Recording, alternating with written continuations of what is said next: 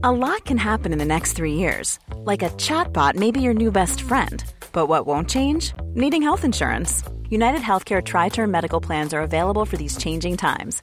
Underwritten by Golden Rule Insurance Company, they offer budget friendly, flexible coverage for people who are in between jobs or missed open enrollment. The plans last nearly three years in some states, with access to a nationwide network of doctors and hospitals. So, for whatever tomorrow brings, United Healthcare Tri Term Medical Plans may be for you. Learn more at uh1.com.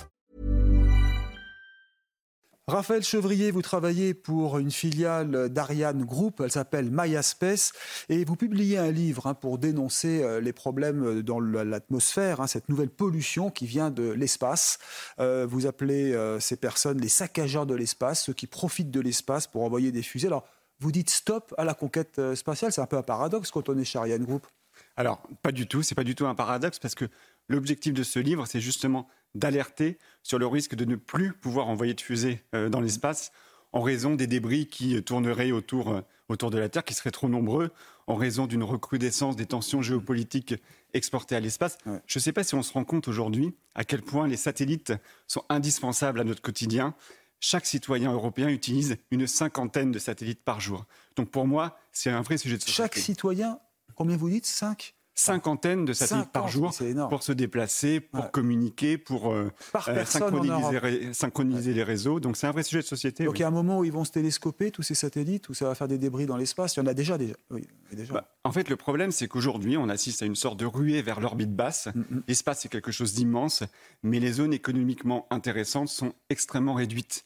Euh, aujourd'hui, vous avez un acteur qui s'appelle Elon Musk avec sa société SpaceX qui déploie un nombre phénoménal de satellites en orbite basse en quatre ans, il a déployé plus de 5000 satellites à 550 km de la Terre, donc c'est très rapproché. C'est à peu près la moitié de tous les satellites qui ont été envoyés depuis le début de la conquête spatiale. Mais là, vous vous dites c'est presque une concurrence déloyale par rapport à nous, Européens, avec Ariane. C'est-à-dire qu'il en lance trop par rapport à nous?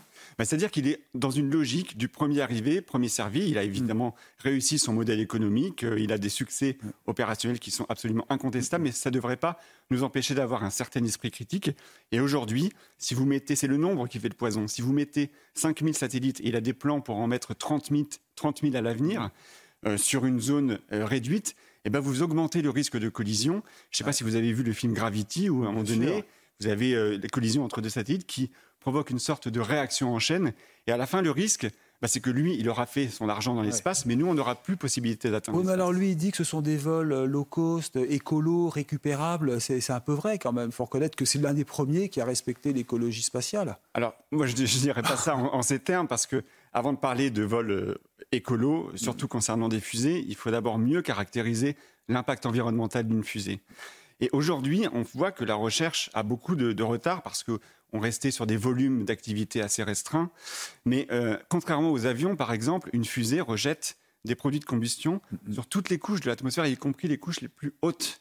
Et là, euh, la recherche pense que l'impact environnemental est démultiplié. Mm-hmm. Et euh, en l'occurrence, SpaceX, euh, il envoie des produits de combustion à l'aller et aussi au retour. Vous n'aimez pas Elon Musk, hein. même vous dites dans votre bouquin, c'est un charlatan, un pollueur, c'est le business avant tout. Bon, c'est de bonne guerre, parce que vous, chez Ariane Group, vous avez Ariane Espace, vous avez intérêt à promouvoir vos fusées, mais vous faites de la pollution, vous générez des polluants aussi, vous. Oui, mais c'est pour ça que c'est intéressant, ou en tout cas, je trouve ça très important, dans ce contexte-là d'urgence mm. climatique, de réfléchir au sens des missions spatiales que l'on réalise. C'est-à-dire utile avant tout. Utile avant tout, pour comprendre notre univers, pour mieux communiquer. Mais quand vous envoyez, par exemple, je ne sais pas moi, des, euh, des, satellites pour faire de la publicité dans l'espace, ou quand vous envoyez des touristes dans l'espace, bah là, le bilan carbone, il est absolument indéfendable. Là, vous dites tourisme spatial, honte à Elon Musk, parce que ça va trop loin, puis c'est beaucoup d'argent, euh, on exploite un peu des personnes, même riches, mais c'est un peu se moquer du monde, c'est ça que vous voulez dire? Bon, il y a des questions d'éthique hein, autour de. C'est pas le seul d'ailleurs, il y a Bronson aussi hein, qui en fait. Euh, Exactement, il, y a, Jeff Bezos. Il y a, Jeff Bezos, et vous avez une sorte de, de course aux milliardaires euh, dans l'espace, encore une fois avec un bilan carbone qui est assez désastreux, au-delà des aspects euh, éthiques. Euh, liés aux, valeurs de l'ultraluxe. Mm.